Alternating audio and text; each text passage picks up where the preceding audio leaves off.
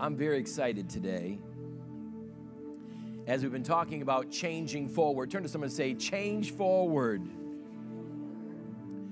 You know what's interesting to me is the more you talk to people, the more you realize that everybody really does want to change. Now, we say that, but we really don't mean that in a sense. We want the change, but we don't want to change. And it's important that we recognize today that without changing forward, without us changing, we can't go to new plateaus in Christ. Remember, Jesus is the chief shepherd.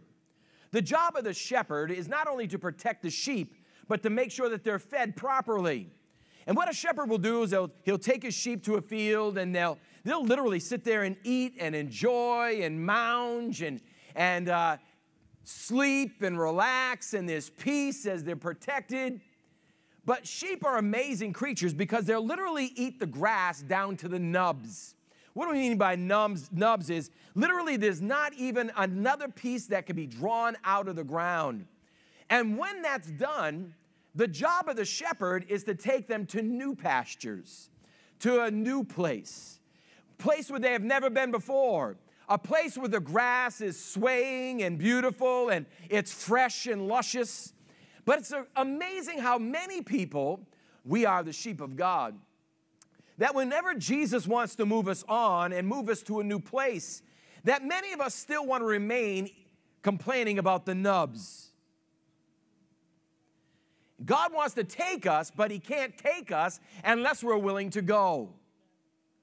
And I want to challenge you even today, as we're talking about changing forward, that you cannot change forward without a willing heart to say, God, I trust that everything you have for me is not bad, but good. You see, many people don't move forward because they literally don't believe that God has something good for them. Now, we wouldn't say that out loud. We know God is good. But we hang on so desperately to our past and our past experiences and even our past relationship with the Lord. And we forget that God wants to graduate us into a new place and a new plane that is greater than where you came from. Your eye has not seen, your ear has not heard, your, your mind cannot even conceive the great things that God has in store for those who love Him. But God can't take you to that place unless you're willing to leave the nubs. And that's change. And that's challenging. Because that means we might lose comfort for a little bit. How many here like to be comfortable? Everybody else is a liar going to hell in a handbasket. Everybody wants to feel comfortable. Nobody wants anybody telling them that they have to do something differently. Well, I've done it this way for 475 years and it's not going to change now well, then you're not going to get anything different in your life. And God wants to challenge you. How many of you know that you can serve the Lord, but not stay serving the Lord? It's choice. And today I have such an enormous, enormous pleasure in introducing Morgan Filippetti. I'm going to ask her to come and share her testimony with you as we're talking about changing forward. I love you, baby. I'm right here. Good morning, everyone. I am Morgan Filippetti, and I've been going to his tab on and off for over 15 years. As a teen, I was highly involved doing drama, youth worship, dance, and I even remember doing 5 a.m. prayer on Tuesdays before high school. I've battled badly with severe depression, anxiety, and self harm from an early age, but was constantly reminded of the plan that God has for my life by my mom, the Spencers, and the church family. But once I turned 18, I turned from God and ran, which I did a lot of. I went to Rochester after a college guy that was also from the area. Little did I know that this would be the beginning of a toxic and abusive 13 year relationship with him, drugs, and alcohol.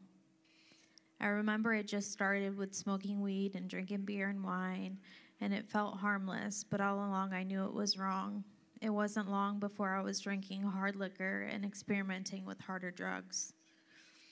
What I didn't know is that doing these things with someone I had such a close relationship to meant that our soul tie and bondage to each other grew stronger. I can't remember exactly when it got really bad, probably just a few years in, and I found myself drinking every day. The drugs never really did it for me the way alcohol did. With alcohol, I felt invincible. I felt less of the pain I was burying away. Together, my ex and I enabled each other's drinking and began doing it all the time. See, once you start drinking all day, you can't really stop or you start to feel sick. So before I knew it, I was waking up, drinking to kill the hangover, drinking all day, no matter if I had work or school, and then would drink at night until I passed out. Together, my ex and I would drink a handle of vodka a day, sometimes more, depending on how broke we were. Things hit an all time low when I lived in Columbus, Ohio, and was being hospitalized once a month for pancreatitis and severe alcohol withdrawals. You can only go blacking out for so long before your body gives up and you get sick, really, really sick. Alcohol withdrawals are the worst. The one of the only withdrawals you can actually die from. I would be throwing up, shaking beyond belief, seeing and hearing things that weren't there, unable to sleep, unable to breathe. I would literally lay there and pray to God that I wouldn't die that day because everything hurt so unbelievably bad. That's when I found out about the pancreatitis, which is god awful.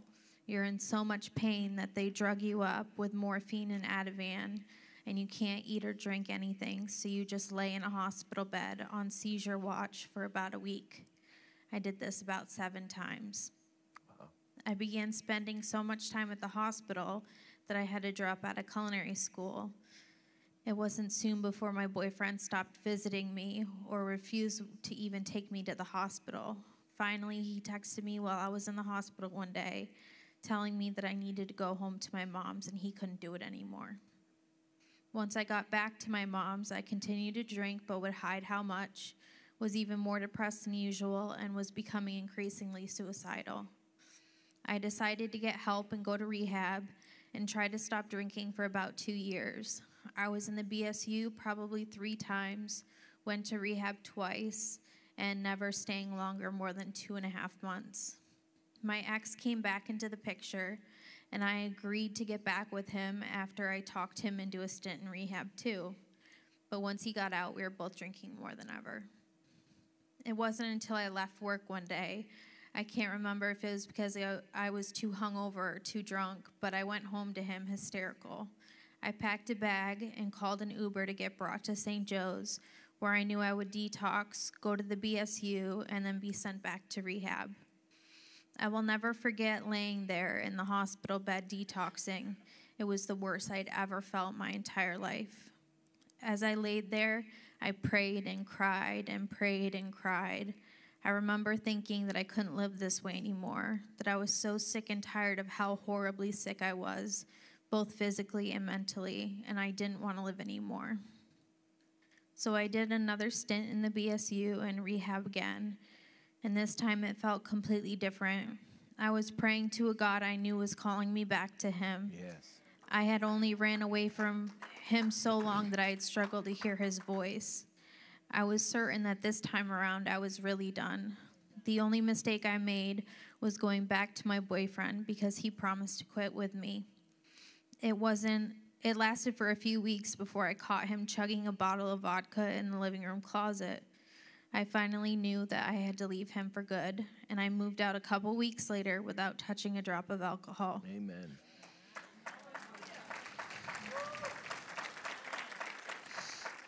see, this isn't just a story of my victory over alcohol, but my victory over being in an abusive relationship right. for 13 years with someone that I was convinced I would be with forever. I wasn't just addicted to the alcohol, but to him too. Being sober has been the hardest and most rewarding thing I've ever done in my life. Amen. Sure, there are days where my depression sneaks in and says that slamming a bottle of vodka would make it all go away. But I'll always go back to that day in the hospital and how much pain I felt, how truly desperate I was. As AA says, easy does it and one day at a time. Amen. And that's how I got here. That's why I'm able to say that a week from today, I will be one year sober. Amen.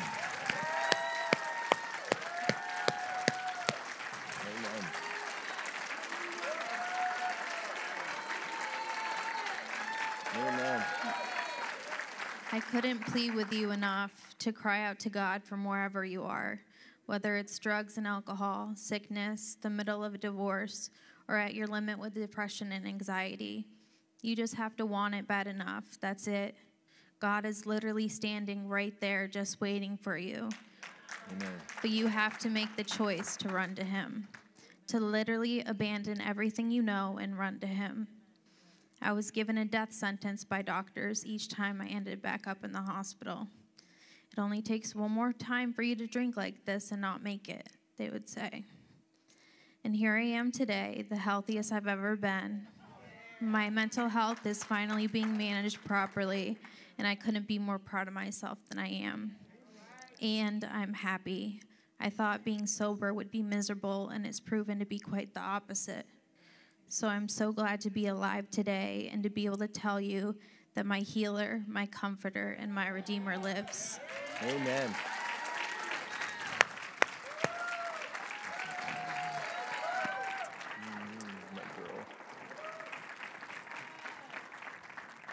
Change forward.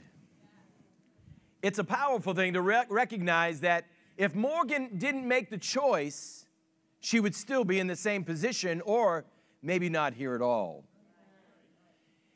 You want to change, it's in you to change. It's in you to go to a new place. It's in you to increase. It's in you to have a greater capacity. God put that in each and every one of us. But in the process of growing forward, we have to make choices to say, I want to do and be where God wants me to be. And if God called me there, I know it's going to be gooder. That's my word. Than the last place. Our verse for the year is Isaiah chapter 43, verse 19, and it says this Listen carefully, which means you cannot listen carefully. Listen carefully. I'm about to do a new thing. God is about to do a new thing in your life. God is about to bring you to new pastures in your life. God is about to bless you in a new way in your life. God is about to use you in a new dimension in your life. I'm about to do a new thing, says the Lord. It will spring up fast. Will you not be aware of it? Which means some people aren't going to know it's coming. Some people aren't going to be paying attention. Some people aren't going to be changing forward and will literally miss God's best for their life. I don't know about you. I don't ever want to miss what God has for my life. Bible says that if we pay attention, I will even put a road in the wilderness and rivers in the desert. I'm here to tell you very clearly that God wants to do miraculous things in your life, so stupendous, so, so gargantuan, that you and I are going to have to sit here and stammer because there's no way normal humanity in their brain that's finite can wrap around it in any capacity, but we'll sit back and shout, Glory to God in the highest. Good work. God is awesome. So many of us have already done our New Year's resolutions and failed. Our fasting and prayer service was already done in January, and you made commitments to God and you haven't kept them. You've made pledges, you've made commitments. Oh, horrible statistic from a company. They did it in their own in their own uh, in their own company. They did a uh, a survey and it said this a while back my company polled over 1000 people who invested in personal development seminars courses set goals and worked on these goals for 90 days. The data from these polls was pretty shocking because 95 excuse me 96% of their personal development efforts completely failed.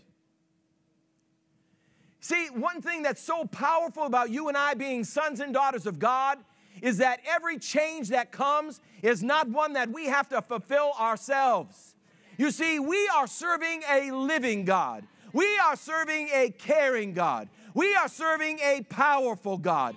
And the God of heaven, if you're born again, dwells inside of you by the same Spirit that raised Christ from the dead. And because of that, there is a power residing in you that what you and I can accomplish through self will can be accomplished through the power and the presence and the anointing of the Holy Spirit. You see, you're not doing this alone, you're not changing alone, you're not growing alone. God is helping you. So many people, they have the good intention of changing, and yet it seems like change is like right there is the new place. Right there is God's next level for you. Right there is God's blessing for you. But yet change seem to hold you back. You know, those change might be sin, they might be attitude, they might be bitterness, unforgiveness. There's so many different chains that are in people's lives, but we've got to make a choice that those chains are not greater and those chains are not better than what God's plans are, for He is going to bring the blessings of heaven to your life if you call upon the name of the Lord. God has greatness for you, not just goodness. I'm not going to preach long at all. I'll be done here in 10 minutes, if that. Second Corinthians chapter 5 verse 17 says this. This means that anyone who belongs to Christ, shout, I belong to Jesus. Belong to Jesus. Listen, that's the key.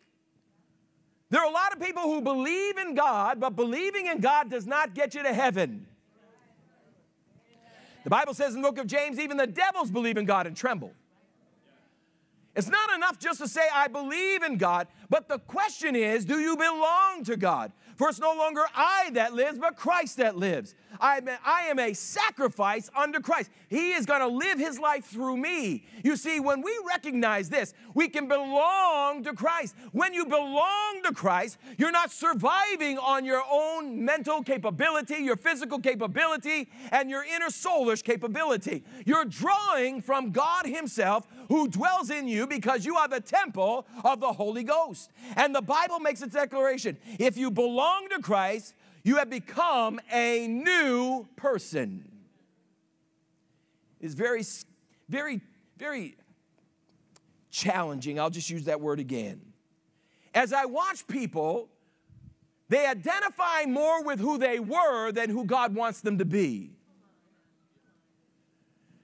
They trust more in their past and their past experiences and their past life and their past personality than they do in who God desires them to grow them into.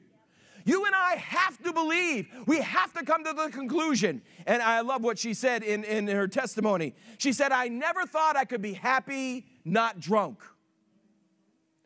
So many have convinced ourselves that I don't know if I'll like who and what God wants to bring me to. But I'm here to tell you every good and precious gift comes down from the Father of lights. You can trust God. He, he wants to make you a new man and a new woman, and who He develops and who He matures. Man, you're gonna love it, you're gonna live in it. I was talking to Ron Lerner last night, and Ron Lerner, uh, he didn't get saved. How many years ago did your husband get saved? Two years ago, gave his heart to Jesus. Very successful businessman, very successful businessman. Ran an entire, an entire plant. Very well, very powerful man, very brilliant man. And I said, Ron, how do you like who you are right now? He said, Pastor, and he has a challenge, he has a disease that's on his body that he is, he is declaring miraculous healing for. Amen? But here, he said to me, Pastor, I couldn't be happier and I couldn't be more thankful than who and where I am right now. Man, I was just so excited. Why is that? Why would I be excited? Because listen, who he he never thought 3 years ago he would be saying that today. That's true. But who you are right now, man, I, I just want to encourage you. God's made you a new man and a new woman. Don't be settled with the old.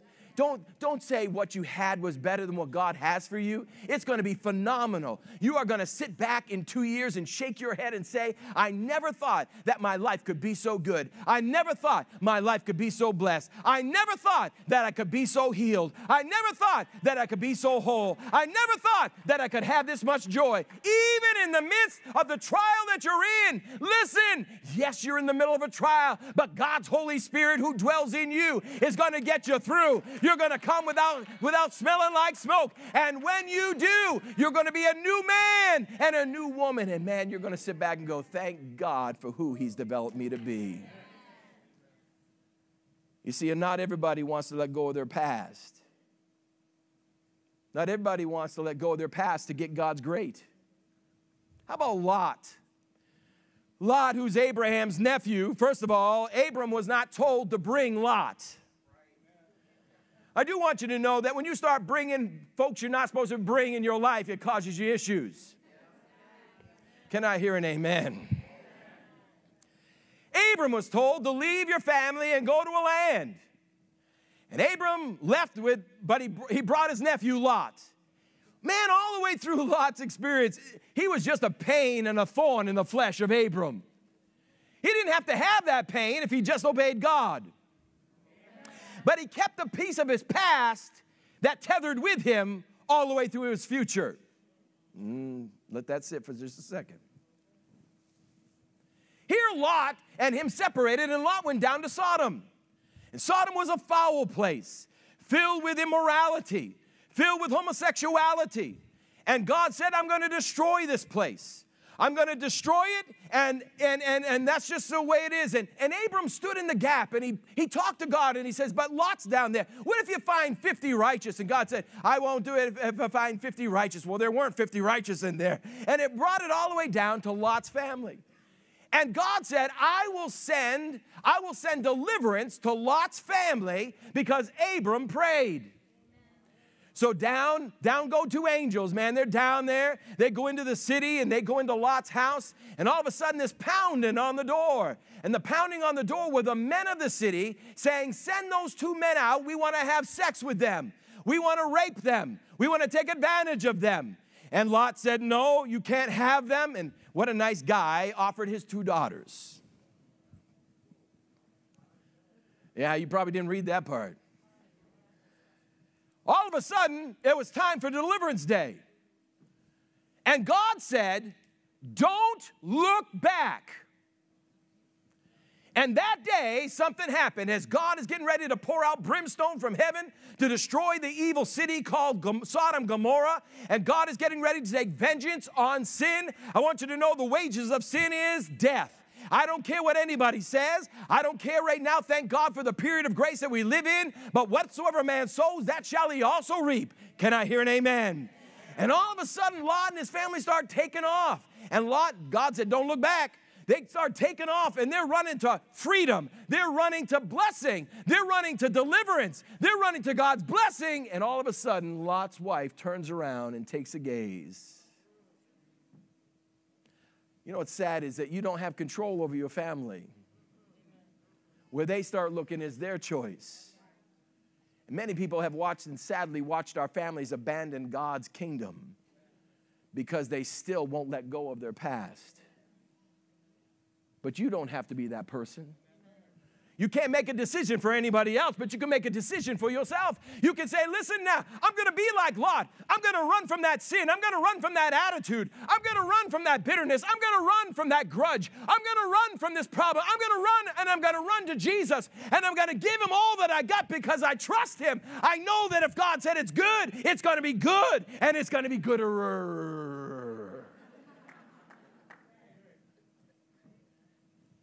But you have to believe yourself that God only has great things for you. And if you don't believe that, then you're always gun shy in receiving what God has. God, whenever He says change, is not something that's horrid, it's something that's blessed. You know, and sadly enough, a lot of us, God has tried to take that old out of us. He's tried to bring changes into our lives, but we've refused. We've become stubborn to let go of some of the changes that God wants to do in our lives. And sadly enough, it always comes back to bite. How about Moses? Here's Moses brought up in Pharaoh's household. And all of a sudden he sees one of the one of the other men trying to bring down and trying to hurt a Jew. And, and so he goes down and he kills the other soldier. Buries him. The next day, he goes and he's trying to break up a, a, squabble between two other Jewish guys. And all of a sudden, they look and say, Oh, what are you going to do? Kill us like you killed him? So he gets scared and he runs away. He runs away to the desert. As he's there, all of a sudden, he has an experience with God. He has the burning bush experience. And God calls him. And you would think that the moment God called him, baby, come on now, it's time to bug out. He was 40 years old when he got the call. But God didn't tell him to go right down and bring, bring deliverance to the Jews. He said, Now, why don't you go and hang out in the desert place and raise some sheep for me? You see, the quiet place is a place where God starts taking those things out that could destroy us in our future. And many of us don't want to let go of the things that God has called us to change because we like them so much. But I'm here to tell you if you like them so much, they're going to come and bite you. Because, listen, what was the problem of, of, of, of Moses? Problem with Moses, he had anger issues. Now he's called out and 80 years old and he brings deliverance to the children of Israel.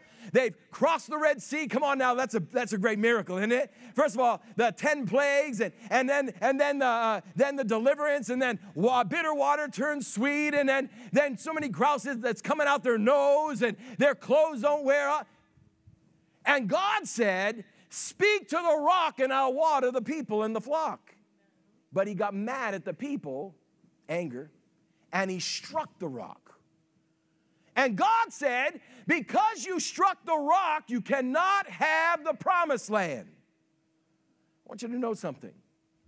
When God starts dealing with these changes in your life, He's not trying to take them out to cause you pain. He's trying to keep them out so you don't have any more pain, not just then, but in the future. But God can't do that unless you surrender them.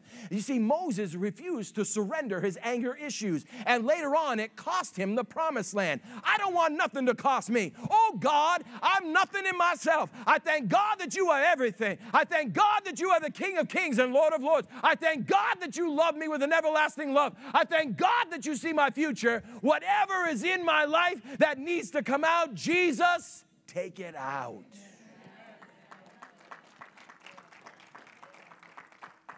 He whom the Son has set free is free indeed. You know, there's a verse in Romans 7. I've heard Christians use it a lot for an excuse. Let me read it to you. Romans chapter 7, 21 through 25. So I find it to be the law of my inner self that evil is present in me, the one who wants, uh, the, uh, excuse me, let me read it over. It's when you read the Amplified, you read their little inserts, and it confuses me. So I find it to be the law of my inner self that evil is present in me, the one who wants to do good.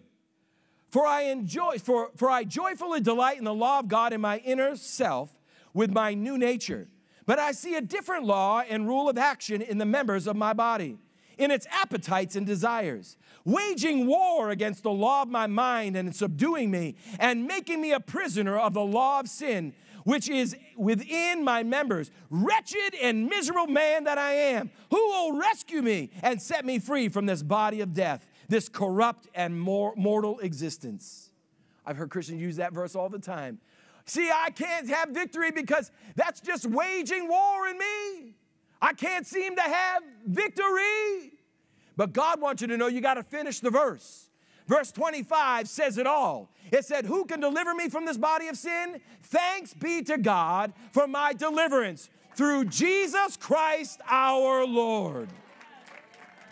I want you to know that today you have Christ living in you by the Holy Ghost that you can do all things through Christ who strengthens you. It doesn't matter how bad it is, it doesn't matter how hard the change. With Christ as your sight pattern, you can always hit the target. It's time to recognize that you're not doing this on your own, but God, by His Spirit dwelling in you, is releasing the anointing to destroy every yoke of bondage, to bring the promise of the Lord that He whom the Son has set free is free indeed. Some of you need to be baptized in the Holy Ghost. Yeah. Speaking in other tongues, you need more power. The church doesn't like to talk about it because it's talking in tongues. That, stuff, uh, that stuff's weird. What do you mean, weird? I guess you're not really cultured. Listening to my daughter in law talk, what's the name of it? The click zone. No, what's it called? It, what? Xhosa? There's a language that my daughter in law knows. She grew up in South Africa called Xhosa. And there's click words all the way through. So you're asking, it's clicking. And you sit back and you go, how in the world? Not only can you do that, but that just sounds plumb weird. You've never heard languages from other nations. And it's amazing to me how people think speaking in other tongues is a strange thing. It's not a strange thing. The Bible says, though I speak with the tongues of angels and of men, there's, uh, there's, there's tongues that God will use you in that are natural language, and tongues that God will use you with, which is a, uh, angelic, angel, angelic words and uh, God's speech. And it's time for you and I to say, if God has offered it, I cannot imagine that it will be bad. For God doesn't give any bad gifts, only good gifts. So if God is saying, be filled with the Holy Ghost and with power, you should be saying, I want that gift. And then there's some practical things. Come on now. Stop watching what you're watching.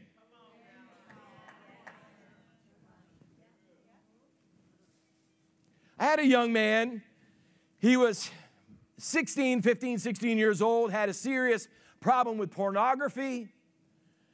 And he came to me and he said, Pastor, I want deliverance. I prayed for him. I encouraged him and strengthened him, spoken life into him. And he said to me, he said, well, I'm still struggling with it. And I said, you know, where do you watch it? Well, you know, he goes, well, I go to my room and it's on my, you know, I, I watch it on my computer. And he says, it's amazing. I start watching one minute and all of a sudden I'm in five hours. And I said, well, you man, you gotta, you gotta get rid of your computer.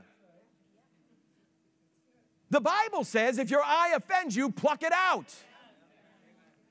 If your hand offends you, pluck, cut it off no, he's not talking like you should go cut your hand off, take your eyeballs out. What he's saying is, get rid of where the temptation is coming from. And I looked at the young man and I said, Listen, God wants, He has great things for you, but this is gonna hold you back. And he said to me, Well, Pastor, I can't do it. I said, Get rid of your computer. And he said, I can't do that. You see, you got to want something so bad, like Morgan. Every time she gets tempted with alcohol again, she remembers how bad that pain was that last time she was in the hospital bed. And she had to make a decision, not only, not only to get rid of the booze, but to get rid of the boy. We have to make decisions in our lives we have to choose that what we watch is going to build us and strengthen us, not destroy us and bring us back into the change that's going to keep us from God's changing forward and God's greatness in our lives. Some of you got to stop hanging who you're hanging with.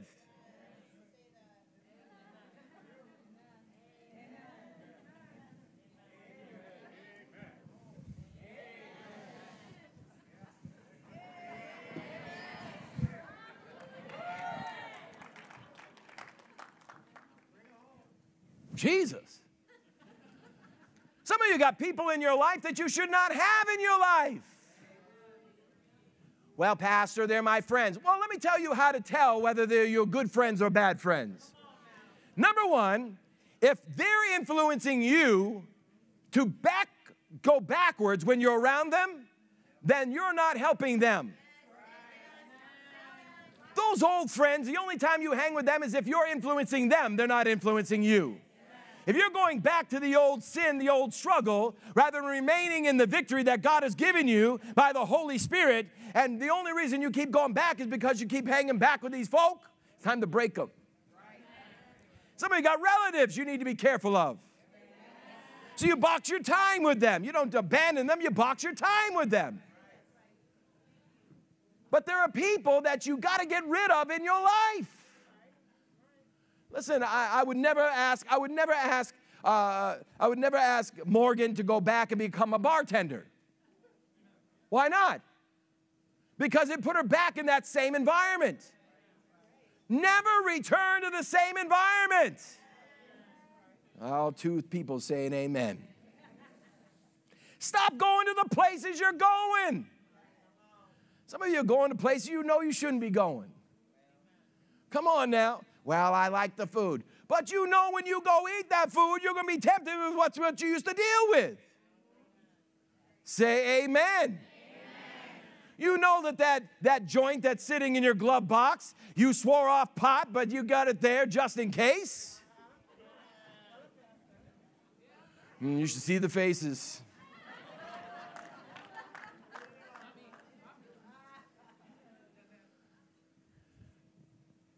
We've got to make choices if we're going to change forward, and that change forward is not accidental. I want what God has for me. That means I've got to, I've got to literally look and listen to the Holy Spirit. God, what do you want to change in my life in 2021? God, I know where I came from, but I know where you want to bring me. God, I know you've got great things for me, but God, what do you need to change and shift in my life in this year to get me there? Lord, whatever it is, I lay myself on the altar of God as a living sacrifice sacrifice, holy and acceptable unto God, which is my reasonable service. And I say, God, I trust you. I trust you that whatever I am, wherever I'm going, that in your hands, that will always bring me to the pinnacle place, and I will always bring glory to your name. We've got to make a choice if we're going to change. And if you don't, you'll just be the same person. You'll be like Moses. Moses who, after great victories, sold it all out because he was unwilling to change one thing in his life. Can you imagine that? He did the most magnificent things for God. He literally delivered the children of Israel after 400 years of bondage. They crossed the Red Sea on dry ground. Miracle after miracle. He was up on a mountain when God gave him the Ten Commandments. Yep, he chose not to change something that God put his finger on. And in the end, it cost him. I don't know. I'm definitely not a perfect man.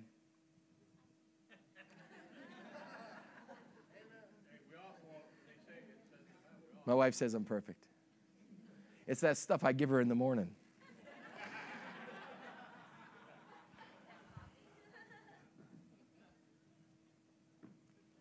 We all got stuff.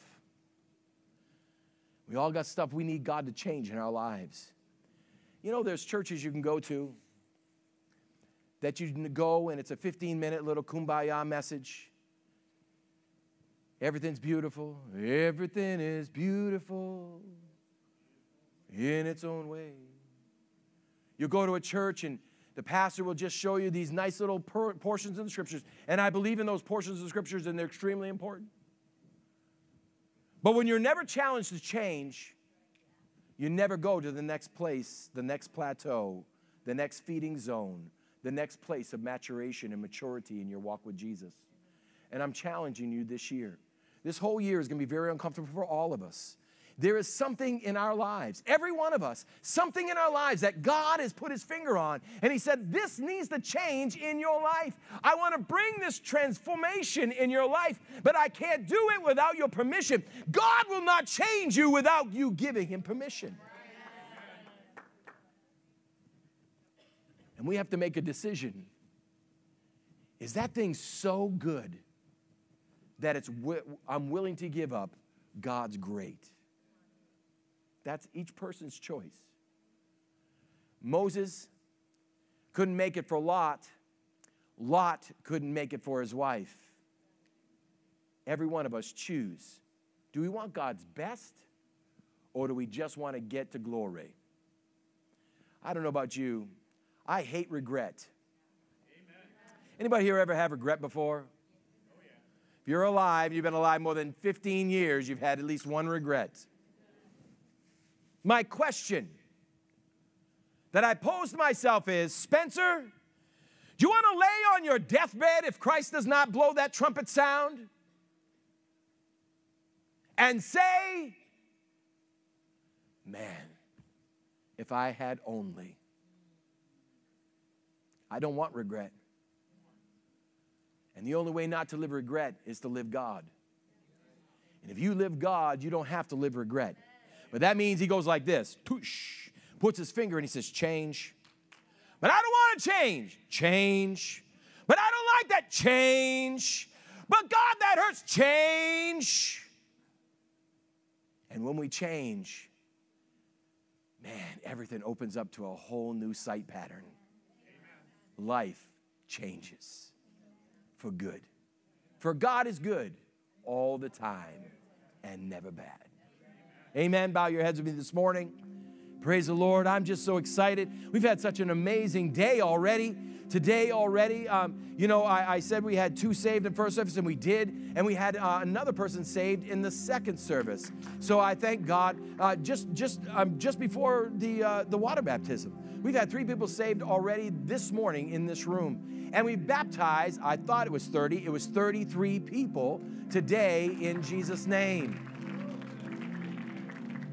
I'm excited what God is doing. Baby, you need to get ready because this is not going to happen slow. It's going to happen quick, what God's going to do. You don't want to be caught sitting back and staring. You want to be caught running with the whole things of God. Amen. I'm running this race to win. I'm not trotting. Amen. I'm running. I'm not sitting. I'm running. That means we've got to be ready to run. That means we've got to have God bring change in our life. Can I ask you a question? No matter how young or how old, I should say, mature you are in the, in the church or in the kingdom, what is God asking you to change this year? Come on, bow your head for just a second. This way you're not looking around anybody else, not distracted. What is God asking you to change? Not listen, I know you can tell your spouse what they need to change. What do you need to change? What is the Holy Spirit saying to you this year? Change this. He'll never give you more than you can handle. But if you never handle, you'll never change. What is that thing? And then I want you to pray it out loud with me. Jesus, thank you for revealing that to my heart. I thank you that I don't have to do it alone. I thank you that grace not only saved me, but grace is maturing me. Thank you for the power to change, not just in my flesh but in my spirit man, that I'll run this race to win, that I'll have no regret, that I won't miss the river, that I won't miss the road in the desert. Oh God, I thank you that you are always with me, empowering me to be more like you. I surrender my life. I surrender my sin. I surrender my attitude. I surrender my grudge. I surrender my unforgiveness. I surrender my addictions. And I declare, God, that my life is yours. In Jesus' name. With your heads bowed and your eyes closed, if you do not know Jesus Christ as your personal Savior, or you know there's a sin between you and God that would keep you from heaven, and today you want to get right, whether you're watching online or right now in the room, that's you, I want you to raise your hand up. I know it's going to take some boldness, but I want you to slide your hand up right now and say, God, I want to get right with you. Is there anyone in the room? Thank you, young lady. Is there anyone else? Thank you. Put your hand right back down. Is there anyone else this morning? I'm not going to wait long. Thank you, sir. Yo, the young lady. Very good. Very good. Anybody else? Moms and dads, if your children raise, your, raise their hand, make sure you bring them up because that's what keeps them from the mess. Amen. Jesus keeps them from the mess. I thank God for her for her testimony. Do you want to hear a greater testimony? I got saved when I was young. I didn't fall away from God. I've served God all my life and I've lived in victory. That's the greater testimony. Very few of us have that. But if we raise our kids right, they can live it. Amen. I said amen. Praise the Lord.